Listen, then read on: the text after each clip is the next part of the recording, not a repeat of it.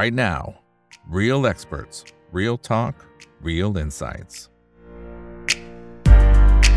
สวัสดีครับสวัสดีเพื่อนเพื่อนนักทุนทุกคนนะครับนี่คือ Right Now by อีกบรรพตทุกเรื่องที่นักทุนต้องรู้นะครับแล้วสำหรับวันนี้เรื่องที่เราต้องรู้คือการป้องกันการโกงนะครับเพราะว่าณตอนนี้ต้องบอกนะครับว่าคนไทยเนี่ยถูกช่อโกงไม่ว่าจะเป็นผ่านช่องทางของ เอส เอ็ม เอส ผ่านช่องทางของออนไลน์ผ่านช่องทางของการถูกยิงโฆษณาผ่านทางด้านของ Facebook ต่างๆเราก็จะเห็นอยู่เนี่ยนะครับเพราะฉะนั้นเราต้องออกมาเตือนกันหน่อยนะหรือแม้กระทั่งแชร์ลูกโซ่นะครับก็ถือว่าเป็นประเด็นที่มันเกิดขึ้นทุกยุคทุกสมัยนะครับก็ต้องหาทางป้องกันแล้วทำความเข้าใจว่าเฮ้ยแล้วคนส่วนใหญ่ทำไมถึงไปลงกลไอ้พวกมิจฉาชีพเหล่านี้ได้นะครับผมมีตัวเลขสถิตินะครับจากทางฝั่งของแบงก์ชาตินะอันนี้เป็นตัวเลขของปีที่ผ่านมาด้วยนะครับมีการโกงนะครับเมื่อ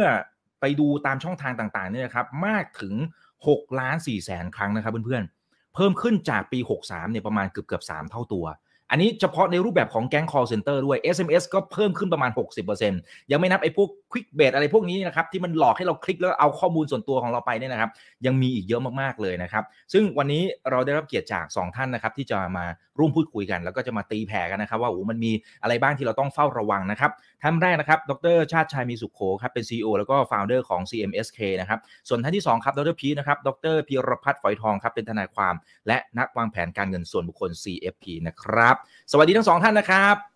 บสวัสดีครับครับสวัสดีครับครับคนไหนที่อยากจะสนับสนุนช่องถามอีกกับอีกก็ไปที่ YouTube นะครับสมัครเป็น Membership ได้นะเดือนละห้าสิบบาทนะครับโอเคนะฮะโอ้พอดูพอดูตัวเลขนะพี่จอมมันทำไมมันมันเยอะขนาดนี้นะฮะแล้วจริงๆทั้งสองท่านเองก็เจอมากับตัวด้วยนะนะฮะทั้งถูกหลอกทั้งในแง่คือเกือบถูกหลอกใช้คำว่าเกือบถูกหลอกดีกว่านะฮะแล้วก็แล้วก็มีคนที่เกี่ยวข้องแอบอ้างทั้งสองท่านนะฮะแอบอ้างชื่อทั้งสองท่านแล้วก็ไปหลอกคนอื่นมาโอ้โหเยอะมากเพราะด้วยความที่ทั้งสองท่านเป็นคนที่มีชื่อเสียงด้วยนะครับเอาพี่จอบก่อนว่าทำไมคนส่วนใหญ่ถึงโดนหลอกได้เอาภาพรวมก่อนนะเออทั้งที่ภาพรวมมันอ่ามันอาจจะรู้อยู่แล้วหรือเปล่าครับว่ามันอาจจะโดนหลอกก็ได้แต่ทำไมเราถึงหลวมตัวเข้าไปอ่ะด้วยความที่ด้วยพี่เองเนี่ยก็อยู่ในแวดวงนี้นะครับเป็นนักวางแผนการเงินด้วยประสบการณ์ตรงนี้เกินสิบปีเราก็สังเกตนะครับอีกแล้วก็ดร.พีครับก็คือว่ามันจะมีคือพอเราฟังเรื่องราวเราจะรู้สึกว่าโอ้โหทำไมไปถูกหลอกได้ยังไงไม่น่าจะไปเชื่อเลยอะไรเงี้ยนะครับในมุมมองของพี่แล้วกันนะครับแล้วก็การศึกษาที่อ่านหนังสือมาเนี่ยก็บอกว่ามันก็มีเหตุผลลึกๆอยู่สองเรื่องเลยนะครับเรื่องที่หนึ่งก็คือขอขออนุญาตพูดคำนี้แล้วกันจะได้เข้าใจง่ายๆเนาะความโลภนะครับอาจจะเป็นความต้องการผลตอบแทนที่มันสูงๆนะครับอันที่สองคือความกลัวนะครับอารมณ์เหล่านี้ครับเวลาเราได้ยินเนี่ยมันจะทำให้เราเรียกว่าตรรกะหรือการวิเคราะห์เหตุและผลเนี่ยมันเริ่มลดลงนะครับหลายๆคนอาจจะเคยได้ยินว่าพอมีคนมาชวนปุ๊บนะครับเราก็ตอนแรกไม่ค่อยเชื่อเนาะนะครับพอเห็นว่าผลตอบแทนมันดูเยอะนะครับมันมันความอยากได้ตรงนั้นนะครับมันก็มาบดบังนะครับการวิเคราะห์ของเรานะครับความกลัวก็เช่นเดียวกันนะครับขออนุญาตไปแตะนิดนึงก็มีหลายๆท่านเนี่ยถูกหลอกเพราะว่าเราอาจจะเคยได้ยินมีการเซตอัพเป็นเรื่องราวตำรวจมานะครับทำให้เราเกิดกลัวแล้วเราจำเป็นจะต้องจ่ายเงินพวกนี้ไปก่อนนะครับก็ขอสรุปเบื้องต้นง่ายๆว่าจริงๆแล้วมันมีมีสถิติเหมือนกันเนาะว่าไม่ว่าคุณจะมีการศึกษามากน้อยแค่ไหนไม่ว่าคุณจะเป็นมีฐานะอย่างไรนะครับเมื่อคุณตกอยู่ในสถานการณ์เหล่านั้นมีโอกาสที่จะถูกหลอกลวงได้เช่นเดียวกันนะครับอืมครับ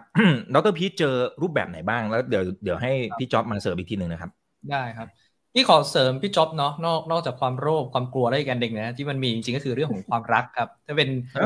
รียกว่าโรแมนต์สแกมไหมครับถ้าถ้าใครคุ้นๆเนาะอาจจะมีเรื่องรักโลภอะไรพวกเนี้ยมันเป็นเรื่องมันเป็นเรื่องที่มันทำให้พอมนุษย์มันเริ่มมีอารมณ์อะเนาะจริงๆคือถ้าเป็นตามศาสนาพุทธก็คือเรื่องอคติสี่ทั้งหลายนี่แหละพอเราเริ่มมีคติมากๆเนี่ยนะครับมันก็ทำให้การใช้พวกนี้มันอยู่เหนือเหตุผลนะครับทีนี้ถามว่าที่เจออะไรบ้างนะครับจริงๆอ่าอย่างนี้ละกันอันดับแรกเนี่ยที่เคยมีคนมาชักชวนจริงๆอันนี้พูดได้เลยก็คือตอน Forex ทรี ดี มีคนมาชวนผมนะเออมีมีมีมาคนมาชวนผมแล้วผมก็เตือนเขาไปด้วยว่าผมคิดว่าไม่น่าจะใช่การลงทุนเนาะเพราะผมเนี่ยอยู่ทางฝั่งบลจ.เคยทำงานทางนี้โอ้โหถ้าลงทุนเนี่ยเทรดค่าเงินอย่างเงี้ยเก่งกว่าผู้จัดการกองทุนอีก ผมก็บอกว่าไม่น่าจะเป็นไปได้คือเขาบอกอุ้ยพี่มันก็ไม่เยอะนะมันก็แค่เดือนละ ห้าเปอร์เซ็นต์ ผมบอกเอ้ย ห้าเปอร์เซ็นต์ เนี่ยมันไม่ใช่เราดูแค่ต่อเดือนแล้วมันการันตีทุกเดือนเนี่ยโอ้โหจะเทไปแล้วเพราะว่าถ้าปีนึงเนี่ยเท่ากับเขาก็ต้องได้อย่างน้อยๆต่ำๆเนี่ย หกสิบเปอร์เซ็นต์ หกสิบเปอร์เซ็นต์ ที่แบ่งให้เราแปลว่าเขาต้องทำได้มากกว่านั้นอันเนี้ยผมก็เลยไม่เชื่อเราก็เลยผมก็เลยไม่ได้ลงทุนไปตั้งแต่ตอนก่อนที่มันจะดังก่อนที่มันจะแตกอีกนะอันนี้อันนี้คือตั้งนานแล้วนะครับเพราะฉะนั้นเนี่ยมันมีเรื่องของ ความจูงใจแรงจูงใจคือตัวเขาเองก็ลงทุนเป็นแสนได้กลับมาเป็นล้านเขาก็หวังดีกับเรานะเขาไม่ได้กะจะมาหลอกเราด้วยคนที่มาชวนผมเนี่ยนะครับเพียงแต่ว่าเราก็รู้สึกว่าเออเรามีภูมิคุ้มกันด้านนี้อยู่นะอันนี้เพราะฉะนั้นไอ้เรื่องการถูกชวนโดนหลอกเนี่ยผมว่าเป็นเรื่องปกติผมว่าทุกคนต้องเคยโดนนะเชื่อเชื่อเถอะว่ายังไงก็ต้องโดนไอ้แก๊ง call center เนี่ยผมเชื่อว่าทุกคนเคยได้รับโทรศัพท์จากแก๊ง call center แน่นอนนะครับอ่าทีนี้ถามว่าอ่ะแล้วแล้วที่ผมเคยไปให้คำปรึกษาที่คนเขาโดนหลอกหรือโดนผมเองโดนแอบอ้างเอาไปเนี่ยนะครับก็จะเป็นลักษณะของการที่แอบอ้างเอารูปของเราใช่ไหมก็ทำให้เหมือนมีความน่าเชื่อถือแล้วก็บอกว่าเราเนี่ยเป็นนักลงทุนเนี่ยคุณไปดูผลงานตามทีวีตามเอ่อ Facebook ตามเอ่อเว็บไซต์คุณก็จะเห็นเพราะฉะนั้นเนี่ยผมไม่มาหลอกหรอกคือเขาหมายถึงว่าตัวผมนี่หมายถึงว่าตัวมิจฉาชีพนะก็ไม่หลอกหรอกแล้วก็บอกว่าเออลงทุนอะไรต่างๆนะครับเริ่มจากลงทุนน้อยๆพอลงทุนน้อยๆเขาก็จ่ายให้ได้จริงแต่หลังจากนั้นเนี่ยนะครับเขาก็บอกว่าเอ้ยคุณลงมาเพิ่มสิอ่ะคราวนี้พอคนลงมาเพิ่มก็ในแอปพลิเคชันหรืออะไรต่างๆมันเหมือนว่าคุณได้ผลตอบแทนเพียงแต่ว่าพอคุณจะถอนเขาบอกว่าเฮ้ยจะถอนเนี่ยถอนไม่ได้นะต้องเติมเงินเข้ามาก่อนอะไรต่างๆเหล่านี้พอเติมเงินมาไม่ถึงเอ้ยคุณเติมไม่ถูกระบบอะไรอย่างนี้เอ้ยคุณไม่เสียค่ารักษาสถานะสุดท้ายก็ยึดหนีออกไปเลยทั้งหมดอันนี้คือรูปแบบหนึ่งแต่เมื่อกี้ที่คุณอีกพูดเนี่ยอันนี้เป็นเคสที่น่าสนใจที่โดนดึงหลอกเอาเอาข้อมูลไป hmm. อันนี้เนี่ยผมเคยไปช่วยทางสำนักข่าวเอาไทย พี บี เอส อันนี้พูดได้อยู่แล้วเพราะเขาเป็นของประชาชนอยู่แล้วเขาก็เคยมาขอคำปรึกษาก็คือหลายคนเนี่ยไปโหลดแอปพลิเคชันในมือถือโหลดเนี่ยไม่ว่าจะเป็นแอปอะไรก็ตามเนี่ยโดยเฉพาะต้องบอกว่าในเครือข่ายของ Android แล้วกันซึ่งมันอาจจะ security ที่ไม่ค่อยดีเท่ากับทางฝั่งของ Apple แล้วกันทาง iPhone ทีนี้มันก็จะมีแอปที่เป็นเป็นสแกมเป็นอะไรพวกนี้หลอกลวงค่อนข้างเยอะครับแล้วเขาก็จะดึงข้อมูลจากในเครื่องของคุณไปก็ถามว่าเอาแล้วดึงไปได้ไงล่ะก็คุณกด accept เองอะครับคุณกด accept โอเคโอเคยอมรับเหมือนกับทุกๆคนส่วนใหญ่ที่ไม่ค่อยอ่านแล้วเขาดึงไปสิ่งที่น่ากลัวคืออะไรรู้ไหมครับเขาได้เบอร์มือถือของเพื่อนเราที่อยู่ในนั้นไปแล้วเขาเพื่อนหรือญาติหรืออะไรก็ตามโทรไปข่มขู่เพื่อนหรือญาติเราว่าเราเนี่ยไปยืมเงินเขานะถ้าคุณไม่คืนเงินให้เขาเนี่ยไอตัวผมเนี่ยหมายถึงว่าไอตัวเจ้าของเครื่องเนี่ยจะถูกทำร้ายจะถูกอะไรก็ตามเป็นแก๊งมิจฉาชีพจะบุกมาทำร้ายหรือนู่นนี่นั่นเอ้ยหลายคนก็เป็นห่วงเราก็อาจจะมีการที่โอนเงินไปให้แก๊งมิจฉาชีพเหล่านี้เพราะฉะนั้นเนี่ยอันนี้คือที่พูดให้ฟังคือว่ากลโกงเนี่ยบางทีมันไม่ได้โกงแค่เรื่องเงินอย่างเดียวแต่เรื่องของข้อมูลครับที่ประเทศไทยของเราเนี่ยมี พี ดี พี เอ ในคุ้มครองข้อมูลส่วนบุคคลเนี่ยคุณจะได้เห็นความสำคัญของพวกนี้มากขึ้นว่าข้อมูลของเราที่ไหลเข้าไปสู่ระบบอินเทอร์เน็ตมันนำไปสู่การโกงอย่างเงี้ยได้เยอะมากครับอ่ะอันนี้เบื้องต้นก่อนรอบแรกอืมครับอ่าอันนี้อันนี้แค่ออเดิร์ฟนะครับซึ่งจริงๆพี่จ๊อบดร.จ๊อบเองก็เจอรูปแบบอาจจะคล้ายกันในแง่ของการแอบอ้างชื่อแต่เขาแอบอ้างไปทำอะไรพี่จ๊อบโดนอะไรฮะคือคืออย่างนี้ครับในช่วงหลังที่ผ่านมานะครับสักประมาณ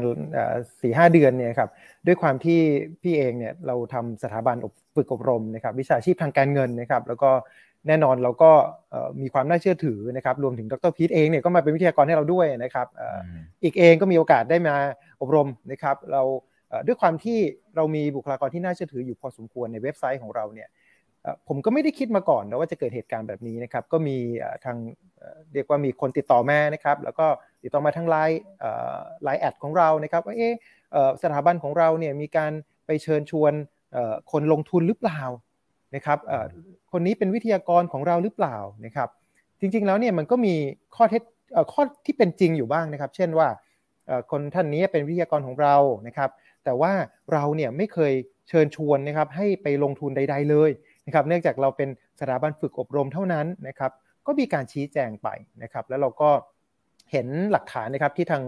ท่านที่ติดต่อเข้ามาเนี่ยเขาก็แคปเหมือนกับเป็นไลน์นะครับอันนี้ผมก็เอาเอาความจริงมาเล่าให้ทุกท่านฟังเผื่อเป็นอุทาหรณ์นิดนึงครับส่วนใหญ่จะเป็นทางไลน์นะครับแล้วก็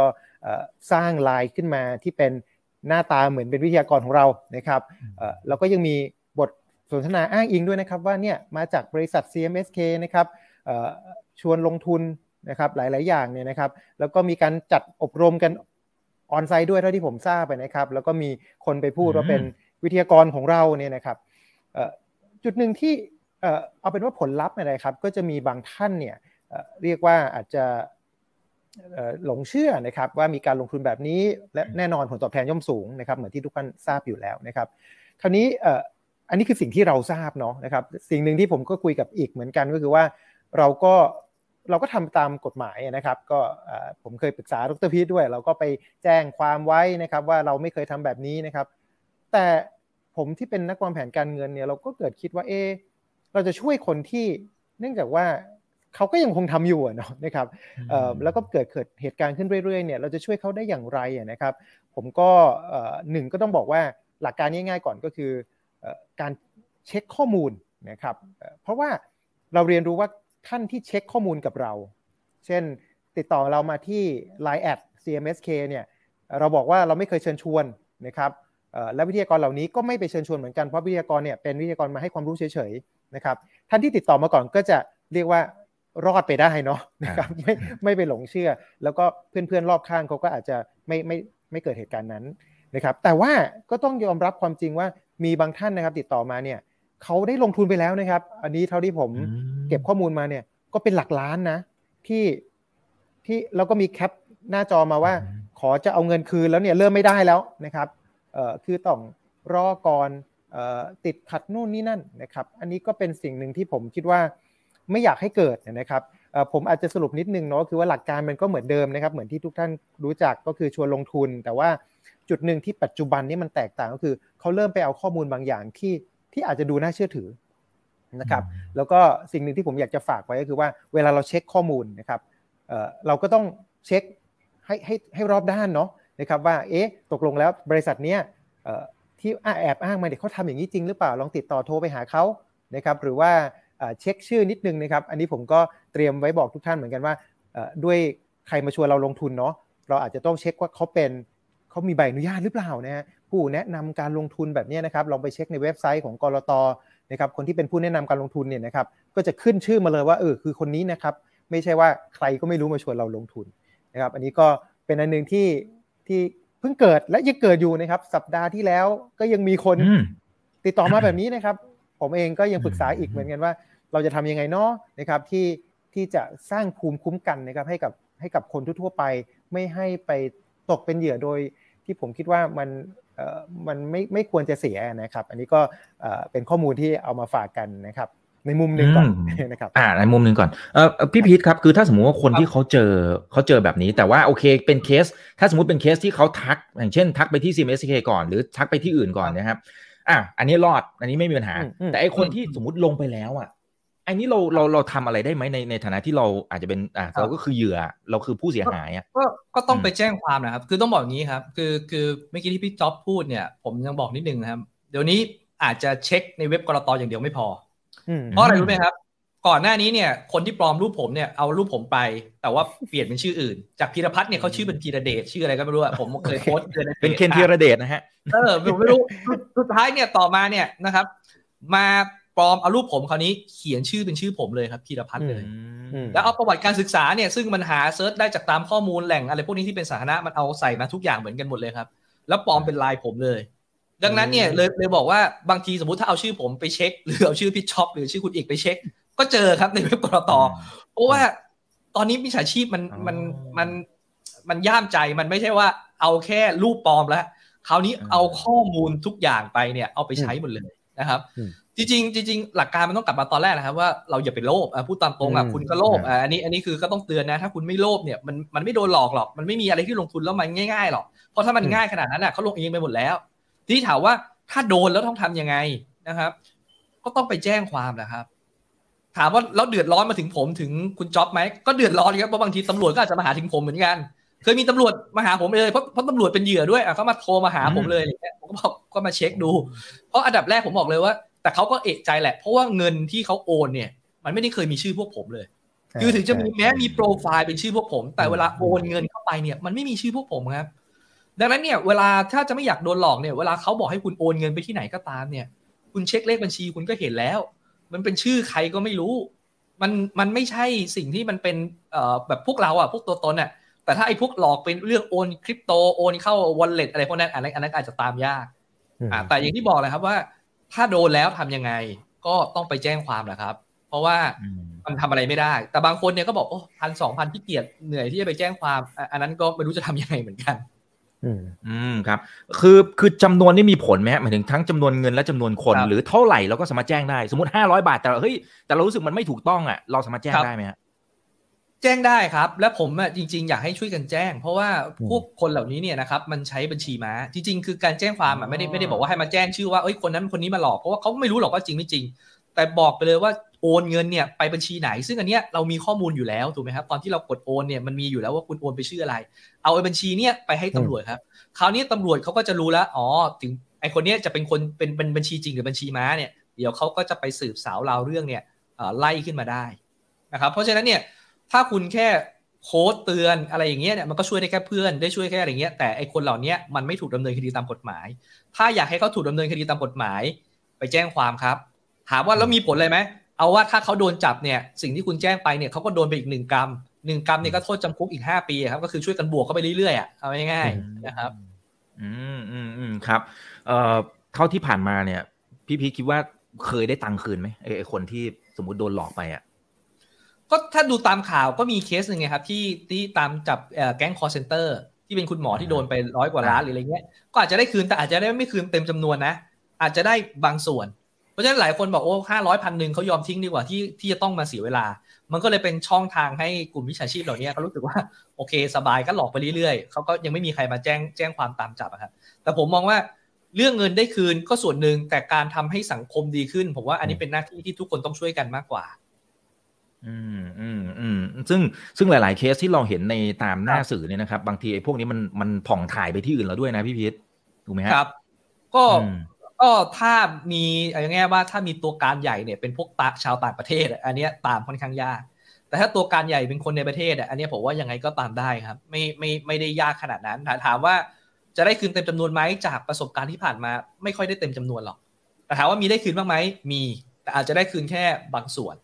นะครับอ๋อครับระยะเวลาเนี่ยมันมันแค่ไหนครับมันมันขั้นตอนมันประมาณไหนเช่นมันต้องไปศาลขั้นต้นอุทธรณ์อะไรอย่างนี้เหรอมันมันมันเป็นขั้นตอนปกติไหมฮะหรือมันยังไงฮะคือคือถ้าอย่างนี้นะครับถ้ามันหลอกจำนวนเยอะๆเนี่ยมันเข้าข่ายเขาเรียกว่าเป็นการฟอกเงินนะครับพอเป็นการฟอกเงินเนี่ยนะครับจริงๆเขาสามารถเฉลี่ยทรัพย์คืนให้ได้เลยทันทีได้รวดเร็วคือพอไปถึงชั้นศาลปุ๊บแล้วมันยึดมาเสร็จปั๊บไม่ได้มีข้อโต้แย้งอะไรเขาก็คืนให้ก่อนเลยครับใครที่แจ้งความคนนั้นก็ได้คนที่คนที่เข้าไปเป็นผู้เสียหายต้องบอกอย่างนี้แต่ถ้าคุณอยู่เฉยๆคุณก็จะไม่ได้ส่วนแบ่งต้องบอกอย่างนี้ครับมันมันต้องว่าใครเข้าไปในร่วมในกระบวนการไอ้เข้าไปที่กระบวนการที่ดำเนินคดีเนี่ยคุณก็ได้ส่วนแบ่งด้วยแต่ตรงนี้ก็ต้องต้องต้องบอกนิดนึงมันก็ไม่ได้เร็วก็ก็หกเดือนปีหนึ่งอย่างเงี้ยเหมือนกันแต่ตอนนี้เนี่ยนะครับเอ่อเข้าใจว่าตอนนี้กฎหมายกำลังพยายามจะแก้ไขครับคือสมัยก่อนเนี่ยมันเหมือนว่าต้องมีจากเจ้าหน้าที่ตำรวจไปปปงหรือไปอะไรต่างๆเพื่อค่อยขอออกหมายศาลเพื่ออายัดแล้วไปถึงธนาคารธนาคารถึงจะแบบเบรกเงินเอาไว้ได้ทำให้เขาเนี่ยถอนเงินได้แต่กว่าจะไปเบรกได้เนี่ยเงินมันไปหมดแล้วตอนนี้เขาพยายามจะมีเครือข่ายของธนาคารหรืออะไรต่างเงี้ยที่เป็นเหมือนว่าถ้าเริ่มมีการแจ้งเข้ามาปั๊บ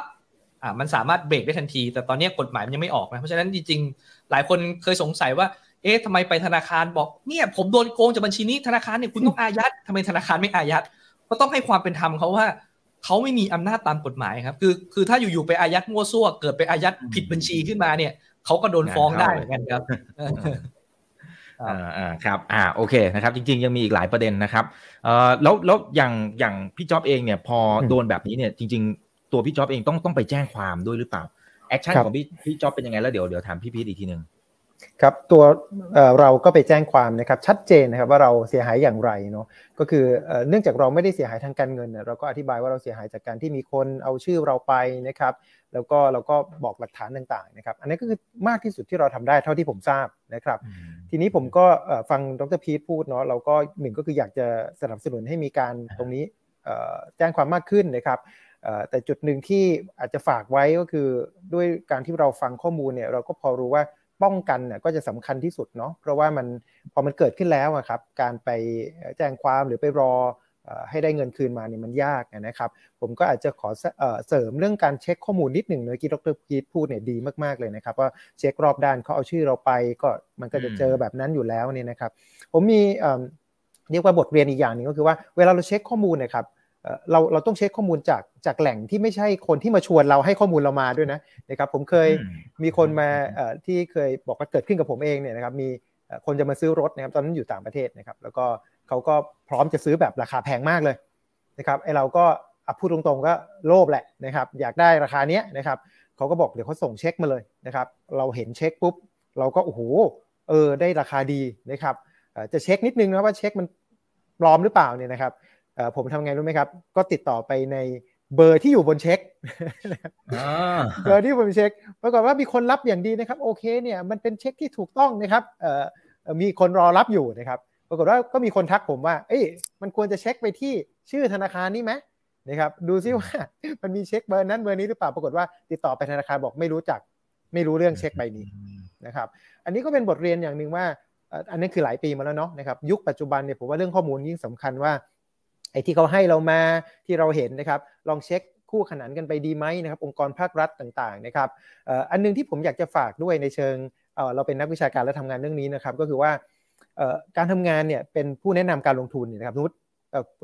ิแฟนๆที่ฟังรายการคุณเอกเนี่ยเป็นนักลงทุนเนี่ยนะครับก็รู้ดีว่าการลงทุนมันต้องมีการควบคุมดูแลนะครับบุคลากรก็มีการควบคุมเช่นผมเป็นผู้แนะนำการลงทุนถ้าตัวผมเนี่ยมีชื่อปุ๊บเนี่ยเอ๊ะแล้วเอ่อเรียกว่านายจ้างผมหรือว่าองค์กรที่ผมทำงานอยู่นะครับเป็นบริษัทหลักทรัพย์ไหมนะครับบริษัทหลักทรัพย์ชื่ออะไรนะครับเป็นธนาคารไหนเนี่ยนะครับถ้าเราเช็คไปถึงตรงนั้นเนี่ยเราก็สามารถจะโยงไปสู่บริษัทต่างๆได้ด้วยว่าเออคนคนนี้ทำงานแล้วเขามีหน้าที่มาชวนลงทุนแบบนี้หรือเปล่านะครับอาจจะถูกต้องหมดเลยชื่อก็ถูกบริษัทก็ถูกแต่ว่าการลงทุนนี้เกี่ยวข้องกับบริษัทที่ที่เราโทรมาหาอยู่หรือเปล่าแบบนี้ครับมันก็จะเริ่มเห็นแล้วว่าเออมันมีความไม่สอดคล้องนะครับผมก็คิดว่าสิ่งเหล่านี้น่าจะเป็นประเด็นสำคัญนะครับในการที่จะเป็นการป้องกันนะครับแล้วก็สิ่งหนึ่งที่อยากจะฝากทุกคนที่ฟังอยู่ว่าคนรอบข้างของเรานะครับเออเราพอเรารู้แบบนี้เราก็ช่วยๆเตือนๆกันนะครับว่าเออมั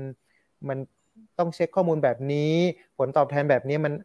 นเป็นไปได้ด้วยหรือนะครับด้วยการที่ผมเป็นนักลงทุนเป็นเป็นวิทยากรเป็นนักวางแผนการเงินบอกว่าการลงทุนคือการที่เราเราจะต้องเอาเงินของเราไปสร้างคุณค่าบางอย่างเนาะเราให้ได้ผลตอบแทนกลับมานะครับบางทีเราจะต้องถามว่าไอ้เนี่ยเงินเนี่ยเอาไปทำอะไรหรอมันมีคุณค่ามากขนาดนั้น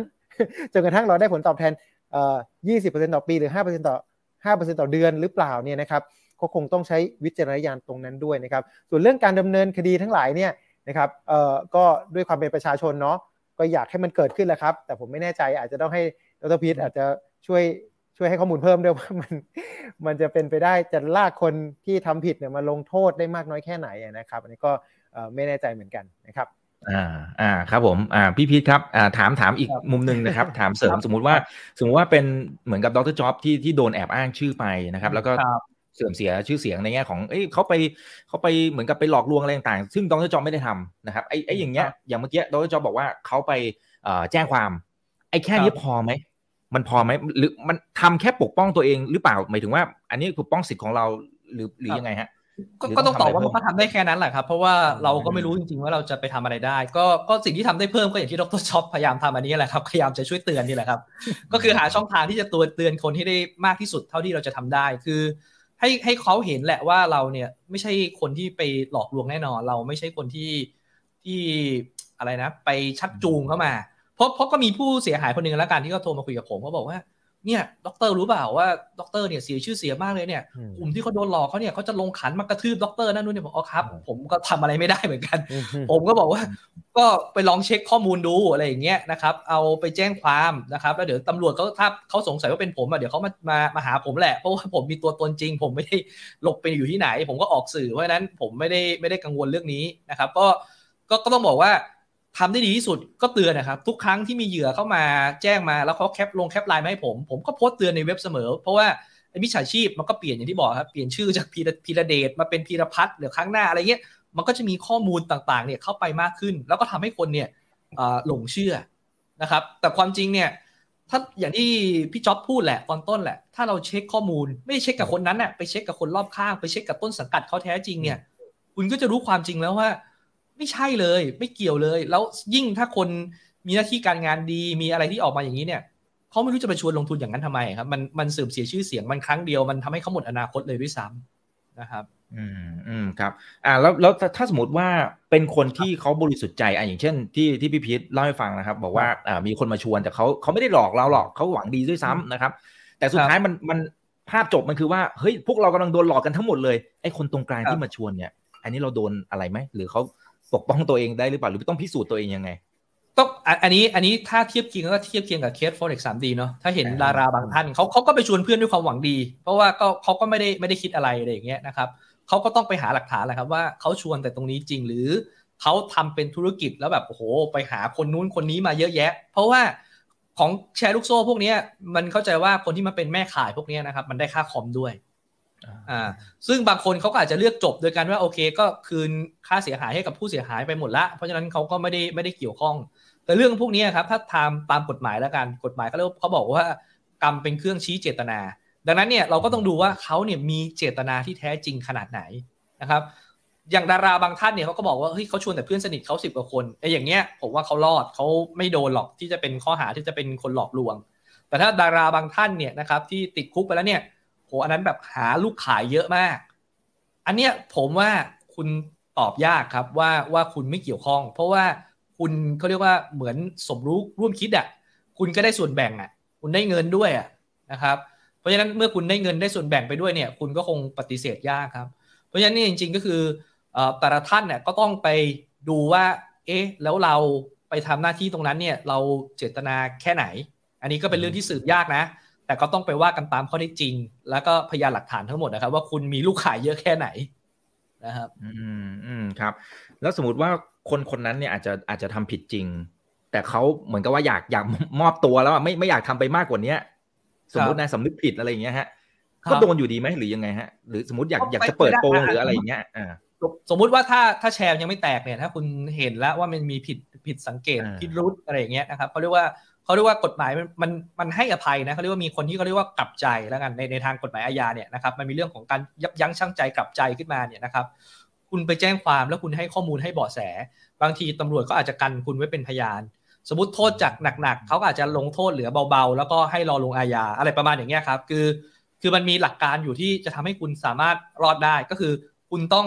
งต้องหักหลังไอ้พวกโจรนะเอาง่ายๆว่าคุณคุณก็ต้องหักหลังพวกพวกเดิมอะที่คุณเคยไปอยู่กับเขาอะแล้วคุณให้ข้อมูลที่เป็นประโยชน์ให้ข้อมูลที่เป็นจำเป็นเหล่านี้เนี่ยนะครับจะเป็นเครื่องที่ทำให้อ่าเป็นองค์ประกอบที่ทำให้ศาลเนี่ยนะครับเขาเรียกว่าปราณีเมตตาปราณีคุณเนี่ยนะครับลดโทษลงได้อ่าหลายคนก็อย่างที่เห็นแล้วครับเหมือนลูกน้องโจรอะไรอย่างเงี้ยบางคนก็อาจจะไม่โดนโดนจำคุกหรือถ้าโดนเนี่ยก็น้อยอะไรอย่างเงี้ยนะครับอืมอืมครับเอ่อพี่จ๊อบมองคำพูดนี้ยังไงคือบางคนเขาบอกว่าไอ้พวกมิจฉาชีพเราเราพูดอย่างนี้นะไอ้พวกโจรเนี่ยไอ้พวกมิจฉาชีพเนี่ยบางทีมันบอกว่าอ่ามันเชิดเงินไปในรูปแบบไหนก็ตามเนี่ยนะครับแต่สุดท้ายแล้วนะอย่างมากมันก็ติดคุกกี่ปีอ่ะบางคนเห็นบอกเป็นหมื่นปีแต่มันก็ลดโทษมาเรื่อยๆอ่ะเป็นหลักพันเหลือหลักร้อยผ่านไปมันติดเอาเข้าจริงมันติดไม่กี่ปีอ่ะสุดท้ายมันก็ออกมาได้อยู่ดีนะครับสุดท้ายมันก็อย่าย่ามใจหรือเปล่าไอ้ไอ้ประเด็นนี้ด้วยไหมฮะเดี๋ยวเดี๋ยวถามพี่พิชิตด้วยว่ามันจะมีตัวบทกฎหมายอะไรที่มันจะรุนแรงกว่านี้ได้หรือเปล่าครับในในมุมของกฎหมายพี่อาจจะไม่ค่อยได้ได้เชี่ยวชาญนะครับแต่ว่าเราก็รู้ดีว่าการลงบทลงโทษก็ดำเนินต่อไปนะครับทีนี้ด้วยความที่เราเห็นเนี่ยกลายเป็นว่าคนที่เสียหายเนี่ยเหมือนโดนลงโทษไปเยอะกว่าเนาะนะครับก็คืออาจจะสูญเสียเงินจำนวนมากนะครับเก็บเงินมาไว้ใช้ยามลำบากยามเกษียณเนี่ยนะครับผมก็เลยคิดว่าสำคัญมากๆก็คือแน่นอนครับเราควรจะต้องอาจจะต้องช่วยกันแหละไม่ให้มันเกิดขึ้นไปแจ้งความอะไรก็ตามนะครับจุดหนึ่งที่จะฝากไว้ก็คือเราเราคงจะต้องมีสติของเรานะครับว่าว่าเราทำอะไรอยู่นะครั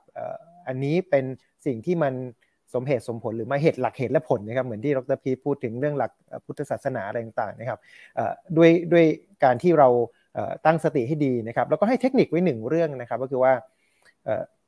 หลักหนึ่งที่เขาชอบใช้เนาะทางมิจฉาชีพก็คือเขาเรียกว่าแบบ urgency นะเร่งด่วนนะครับวันนี้เท่านั้นนะครับมันต้องแบบนี้มันถึงจะได้นะครับวิธีแก้ก็คือแน่นอนสติเราจะเริ่มหายละเราอาจจะใช้เวลานะครับตัดใจแล้วบอกว่าเดี๋ยวขออนุญาตใช้เวลาคิดนะครับถอยออกมานะครับออกมาจากสภาพแวดล้อมเหล่านั้นนะครับเท่าที่ผ่านมาเนี่ยสิ่งเหล่านี้ช่วยได้เยอะนะครับหลักๆเขาใช้คือ urgency social proof ก็คือคนอื่นเขาก็ทำกันหมดเลยนะครับเพื่อนเพื่อนคุณก็ทำตรงนั้นก็ทำนะครับอันนี้ก็เหมือนกันเราก็ต้องออกมาจากวงจรตรงนั้นแล้วก็ไปถามข้างๆบ้างตกลงจริงหรือเปล่านะครับนี่ก็เป็นผมคิดว่าอาจจะช่วยได้บ้างนะครับผมก็ยึดหลักแค่ว่าอยากจะเผยแพร่สิ่งเหล่านี้ให้มากที่สุดนะครับเพราะเราเห็นมาแล้วเราก็เริ่มรู้สึกว่ามันมันทำลายสังคมเราพอสมควรนะครับอีกหนึ่งประเด็นนะครับก็คือเราอยู่ในโลกของ information เนาะนะครับมันเป็นดาบสองคมมากๆนะครับหลายๆคนคงนึกภาพออกเวลาเราเข้าไปอยู่ในส่วนเ รียกว่าเราเสิร์ชอันนึงเราสนใจแล้วกันเนาะลงทุนแบบนี้ได้ ยี่สิบเปอร์เซ็นต์ อะไรก็ตามเนี่ยนะครับเอ่อเวลาสื่อต่างๆที่ที่เข้ามามันก็จะเป็นพวกเดียวกันนึกออกมั้ยครับเพราะว่ามันเราถูก เอ ไอ เอ่อไม่รู้ละนะครับเอ่อผมไม่ได้บอกทุกอย่างผิดหมดนะครับแค่บอกว่าลักษณะ information มันมันจะถาโถมเข้ามามันกลายเป็นว่าไอ้ดาบคมนั่นน่ะมันทำให้เออใช่ครับมันก็โอ้โหก็เห็นเป็นแบบนี้นี่น่ะนู่นนี่นั่นนะครับหรือว่าเราไปถามในเอ่อในที่บางที่นะครับเอาไปถามในอินเทอร์เน็ตเราใช้อินเทอร์เน็ตแล้วนะโอ้ไปเช็คดูนะครับไอ้คนที่มาตอบคนแรกๆก็คือคนที่รออยู่แล้วนะครับว่ามันเป็นจริงนี่หรอมั้ยครับเค้ารู้อยู่แล้วเวลาจะไปถามนะครับตรงนี้แหละครับที่ผมบอกว่าเทคโนโลยีนะครับเราใช้เ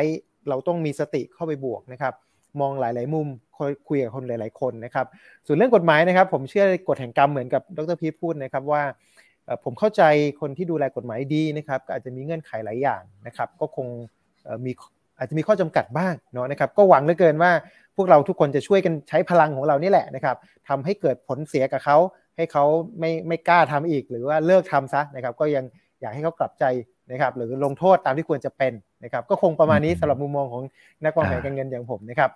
ครับผมอ่าแล้วพี่พีทพี่พีทตัวกฎหมายอาจจะขอคำอธิบายหน่อยเพราะว่าหลายคนพอดูหน้าข่าวครับบางคนโอ้โหติดตั้งกี่กระทงไม่รู้อ่ะติดคุกหมื่นปีเฮ้ยทำไมผ่านไปแค่แบบไม่กี่ปีเองอ่ะสิบหลักสิบกว่าปีเนี่ยออกมาใช้เสวยศึกด้วยซ้ำไอ้ที่เงินที่เขาแบบไปผ่องถ่ายไปที่อื่นอ่ะไ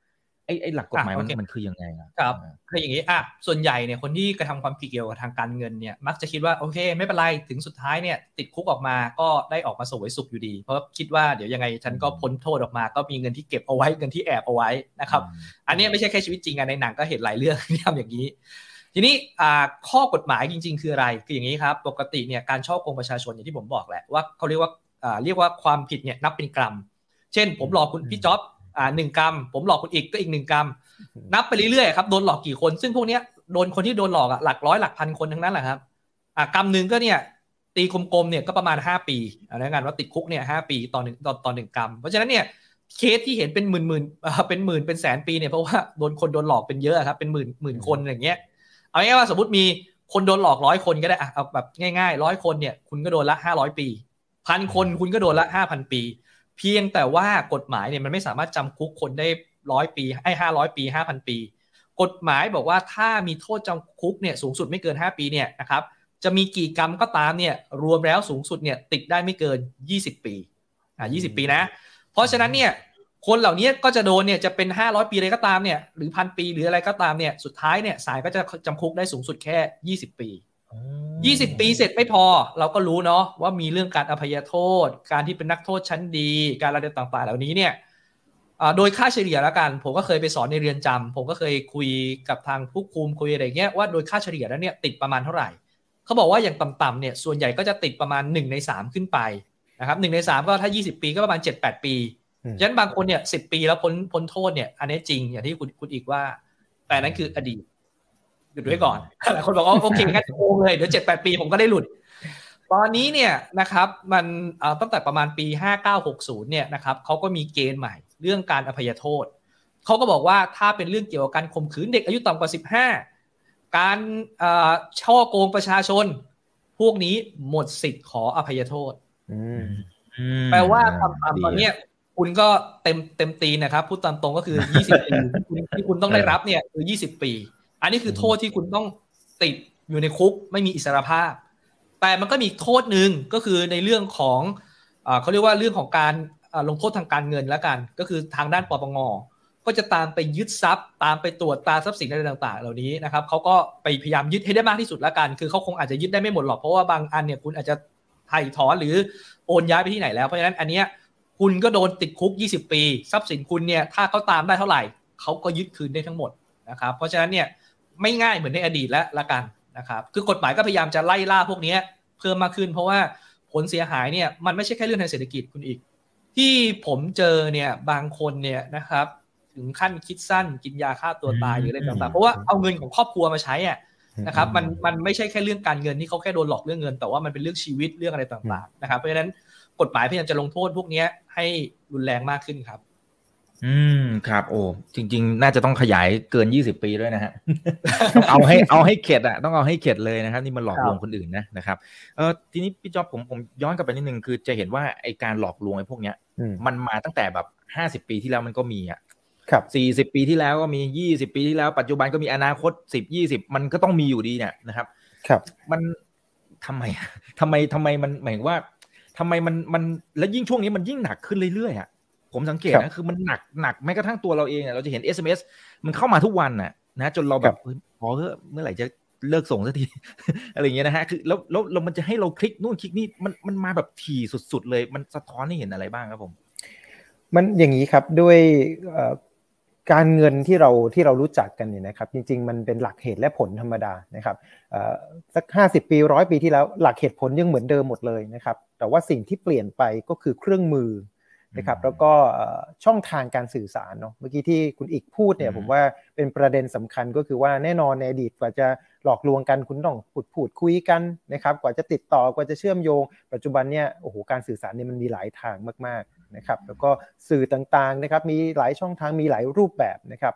เพราะฉะนั้นเนี่ยผมคิดว่าถ้าพูดกันแบบฟันธงเลยก็คือว่าในอนาคตก็ยังคงมีอยู่ครับมันมันเป็นหลักการเดิมเลยก็คือหลักการที่ทำให้เหตุและผลของเราเนี่ยมันมันสูญหายไปในในระยะเวลานั้นๆในช่วงเวลานั้นๆนะครับเอ่อเราก็เลยต้องเรียกว่าเอาแบบ back to basic เลยก็คือเราต้องสร้างความรู้นะครับเอ่อถ้าเอ่อเราบอกว่ามันเป็นหลักเหตุและผลเราต้องเข้าใจเรื่องการลงทุนนะครับเรียกว่าเบสิกเลยไม่ว่าจะเป็นการลงทุนในหุ้นการลงทุนในกองทุนรวมนะครับการฝากเงินหรือว่าการลงทุนในหลายๆรูปแบบนะครับเหมือนที่ทุกท่านที่ฟังอยู่นี่ก็คงจะมีความรู้กันอยู่แล้วสำหรับท่านที่ยังยังอยู่นอก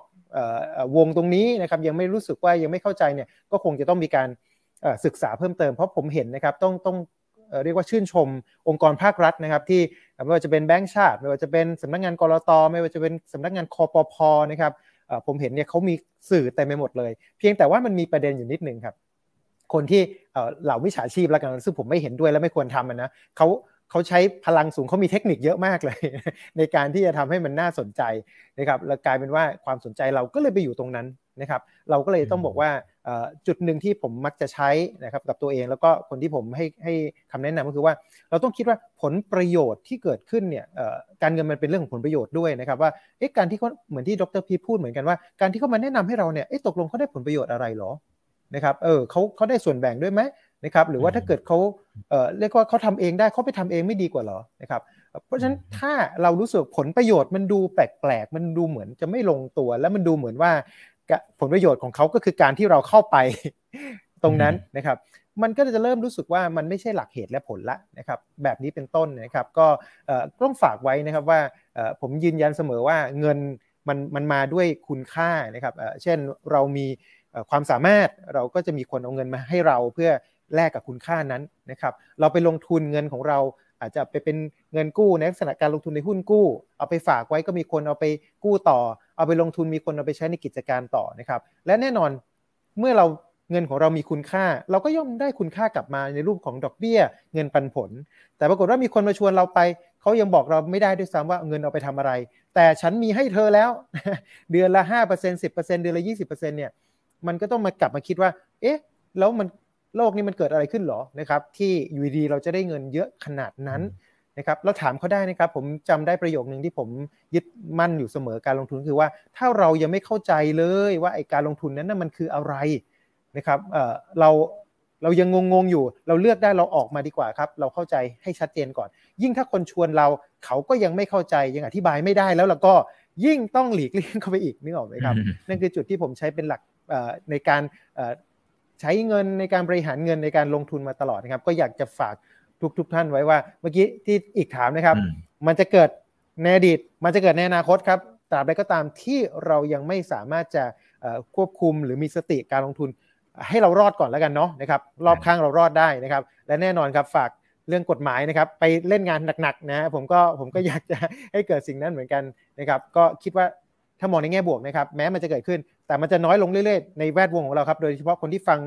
รายการของอีกอยู่เนาะนะครับเขาจะเริ่มมีภูมิคุ้มกันมากขึ้นนะครับประมาณนี้ครับครับอ่าผมผมขออีกสักหนึ่งประเด็นแล้วกันนะครับเมื่อกี้เป็นประเด็นที่สำคัญมากๆนะครับพี่เอ่อพี่จ๊อบขอบคุณมากนะครับอ่าทีนี้พี่พีทคือถ้าถ้าสมมติว่าเรามันจะมีอีกกรณีหนึ่งที่คนอินบ็อกซ์เข้ามาอันนี้แบบสดๆร้อนๆอยู่เหมือนกันก็สอดคล้องกันด้วยคือเขาบอกเขาอยากจะเตือน เขาเห็นละว่าไอ้เพื่อนคนนี้เนี่ยอาจจะไปอยู่ในแวดวงอะไรต่างจะรู้ตัวไม่รู้ตัวไม่รู้แหละนะครับแล้วก็อาจจะไปหลอกแชร์ลูกโซ่เป็นทอดๆกันไปแต่พอไปเตือนเนี่ยเขาบอกเฮ้ยขัดลาบแล้วทะเลาะกันอีกอ่ะทะเลาะกันอีกมันมันจะมีวิธีการพูดยังไงให้มันแบบเอ้ยทะเลาะกันน้อยลงหรือหรือเตือนสติเขายังไงให้เฮ้ยหยุดเถอะอะไรอย่างเงี้ยนะฮะเออหรือหรือคุณอย่าไปหลงกับมันเลยถ้าสมมติเขาไม่รู้ตัวว่าว่าเขากำลังเป็นหนึ่งในกระบวนการอะไรเงี้ยครับครับก็จริงๆก็อย่างที่บอกนะครับตอน Forex ทรี ดี เนี่ยแหละก็คือเพื่อนที่มาชวนผมผมก็อย่างนี้ครับก็อธิบายเขาด้วยความรู้แล้วกันว่าไอ้การลงทุนแบบนี้จริงๆมันคืออะไรเพราะเพราะเขาอ้างว่าลงทุน Forex ใช่ไหมผมก็บอกว่าเอ้ย Forex ตามกฎหมายไทยอ่ะมันไม่อนุญาตนะอยู่ๆคุณจะมาทำอย่างนี้เขาบอกเอ้ยมันลงต่างประเทศผมบอกว่าอ่ะแล้วคุณลองดูแล้วกันว่ามันคำนวณเนี่ยผลตอบแทนได้อย่างงั้นอย่างนี้คุณคิดว่ามันจะทำได้จริงหรือเปล่าคือก็ต้องเตือนเขาด้วยความรู้อ่ะครับแต่ถ้าสุดท้ายถ้าเขายังไม่ฟังคือเขาคือเขาก็รู้แหละว่าเขาชวนผมไม่ได้ผมก็บอกเขาว่าอย่างนี้แล้วกันนะหลักการลงทุนเนี่ยอย่าใส่ไข่ในตะกร้าใบเดียวคุณก็กระจายการลงทุนด้วยคุณก็อย่าไป all in ทั้งหมดใส่ในนั้นก็คือก็คือหวังดีกับเขาอ่ะก็เตือนเนี่ยซึ่งซึ่งเขาก็เชื่อผมนะก็ก็คือเป็นเพื่อนกันนะเขาก็โอเคเขาก็ไม่ได้แบบลงในนั้นแล้วผมก็บอกเขาว่าคุณก็ถอนในส่วนของเงินต้นของคุณที่คุณลงทุนออกมาก่อนอะไรอย่างเงี้ยเขาเขาก็ทำตามครับสุดท้ายก็เสียหายเล็กน้อยอย่างนี้ละกันไม่ไม่ใช่ไม่ถึงกับไม่เชิงว่าไม่เสียหายเลยก็ยังเสียหายอยู่แต่ว่าเสียหายเล็กน้อยอะไรอย่างเงี้ยนะครับคือบางครั้งเราเตือนมากไม่ได้หรอกครับเพราะว่าเอ่อเขาก็อาจจะคิดว่าเฮ้ยอันนี้มันดีอะไรอย่างเงี้ยเราจนกว่าความจริงมันจะเปิดเผยอ่ะมันมันไม่มีใครรู้หรอกนะครับแต่อย่างที่พี่จ๊อบพูดอันเนี้ยอันนี้ถูกต้องเลยนะครับคือผมเองถ้าอะไรที่ยังไม่รู้จักหรือรู้จักไม่ดีพอเราจะพยายามหลีกเลี่ยงถามว่าบางทีไปลงบ้างไหมก็มีนะแต่เรารู้แล้วว่าโอเคอันนี้มันมันถูกต้องตามกฎหมายอย่างเช่นคริปโตถามว่าผมรู้เรื่องบล็อกเชนดีอะไรขนาดนั้นไหมก็ไม่แต่เรากลัวตกเทรนด์อ่ะเราก็ไปลงบ้าง ห้าเปอร์เซ็นต์ สิบเปอร์เซ็นต์ ซึ่งมันก็ไม่ผิดอ่ะถามว่าขาดทุนไหมเอาขาดทุนครับมันก็ก็ยอมรับไม่ได้บอกว่าผมกำไรอย่างเดียวอย่างเงี้ยแต่ว่ามันอยู่ในจำนวนจำกัดที่เราคิดว่าเรารับได้อย่างนี้ละกันครับอืมครับอ่าโอเคนะครับอันนี้ก็เป็นอีกหนึ่งตอนนะครับที่เราไม่ได้คุยในเรื่องของผลตอบแทนอย่างเดียวนะคือก่อนหน้านี้หลายๆคลิปนะครับที่ที่เราคุยกันในช่องของถามอีกกับอีกเนี่ยนะครับก็จะเป็นเอ๊ะหาแนวทางในการลงทุนยังไงนะครับหุ้นตัวนั้นกองทุนนี้อะไรน่าสนใจอะไรต่างๆหรือคริปโตอ่ะเราก็เราก็จะให้ความรู้ในมุมนั้นนะครับแต่ว่าตอนนี้เราออกมาเตือนนะครับเพราะหลายคนเจอแล้วก็ช่วงนี้เจอกันหนักหน่วงมากๆอยากให้ทั้งสองท่านฝากทิ้งท้ายกันอีกสักรอบหนึ่งคนละหนึ่งนาทีนะครับเตือนสติกันหน่อยนะฮะสำหรับในหัวข้อนี้กลโกงที่มันใกล้ตัวมากกว่าที่เราคิดครับเชิญเลยฮะครับผมก็เรื่องกลโกงเนี่ยมันจะเกิดขึ้นได้ครับถ้าเราไปกระโดดเข้าไปมีส่วนร่วมกับเขาด้วยนะครับเช่นเราตัดสินใจไปเองนะครับเพราะฉะนั้นก็เหมือนเดิมครับสติเราต้องมีนะครับเราต้องใช้หลักเหตุและผลให้มากที่สุดนะครับดูว่าเพราะอะไรเราถึงจะได้สิ่งเหล่านั้นนะครับถ้ายังไม่มั่นใจนะครับเรายังใช้เวลาในการศึกษาหาความรู้ถามคนนะครับถามเพื่อนนะครับแล้วก็อาจจะเป็นองค์กรภาครัฐทั้งหลายนะครับและผมเชื่อว่าถ้าสิ่งเหล่านี้นะครับเราช่วยๆกันนะครับถ่ายทอดนะครับแนวคิดเหล่านี้นะครับไปเรื่อยๆนะครับเชื่อว่าเราจะต้องเอาชนะนะครับมิจฉาชีพทั้งหลายที่มาพยายามโกงเราสำเร็จได้แน่นอนครับใช่ครับหรืออย่างน้อยก็คือช่วยคนได้อีกเยอะเลยอ่าพี่พิชเจอเลยครับครับก็อย่างที่บอกครับว่ามิจฉาชีพเนี่ยไม่ได้มาแค่นอกระบบนะในระบบเนี่ยเราไปเล่นหุ้นเล่นหุ้นมีหุ้นหุ้นปั่นหุ้นอะไรอย่างเงี้ยนะครับปล่อยข่าวลงข่าวลือพวกเหล่านี้มันก็มีนะครับเพราะฉะนั้นจริงๆอันดับแรกเลยคือคุณต้องมีความรู้ครับความรู้ที่คุณจะลงทุนนะครับแล้วก็ต้องมีเรื่องของการจัดพอร์ตเนาะว่าเราลงทุนอะไรเนี่ยได้แค่ไหนยังไงนะครับไม่ควรจะลงที่ความเสี่ยงสูงทั้งหมดหรือลงสินทรัพย์ใดสินทรัพย์เดียวทั้งหมดนะครับเชื่อเถอะว่าบางทีคุณอาจจะโดนหลอกบ้างแต่ถ้าคุณจำกัดความเสียหายได้บ้างเนี่ยนะครับอย่างน้อยมันก็เป็นเรื่องที่บรรเทาทุกข์คุณได้พอสมควรนะครับก็พยายามศึกษาหาความรู้ครับก็ดูคุณอีกนี่แหละได้ความรู้เยอะดีนะครับมีหลายหลายตอนนะครับไม่ได้มีแค่เรื่องกลโกงเรื่องการลงทุนเพียงอย่างเดียวนะครับมีหลายๆเรื่องนะครับพยายามศึกษาหาความรู้เพิ่มเติมเรื่อยๆนะครับความรู้จะเป็นเกราะป้องกันแล้วก็จะทำให้คุณเนี่ยประสบความสำเร็จในการลงทุนด้วยครับครับขอบพระคุณมากครับขอบพระคุณทั้งสองท่านนะครับที่พวกเราก็เป็นช่วยเป็นกระบอกเสียงนะครับให้กับคนที่เขาอาจจะกำลังถูกหลอกอยู่นะครับยังไงสู้ๆนะครับมีสติทุกท่านหาความรู้กันเยอะๆนะครับครั้งหน้าเป็นเรื่องไหนเดี๋ยวรอติดตามกันด้วยนะครับนี่คือ Right Now by อีกบรรพตทุกเรื่องที่นักทุนต้องรู้ครับฝากกดไลค์กดแชร์กันด้วย YouTube อย่าลืม Subscribe ครับสวัสดีครับ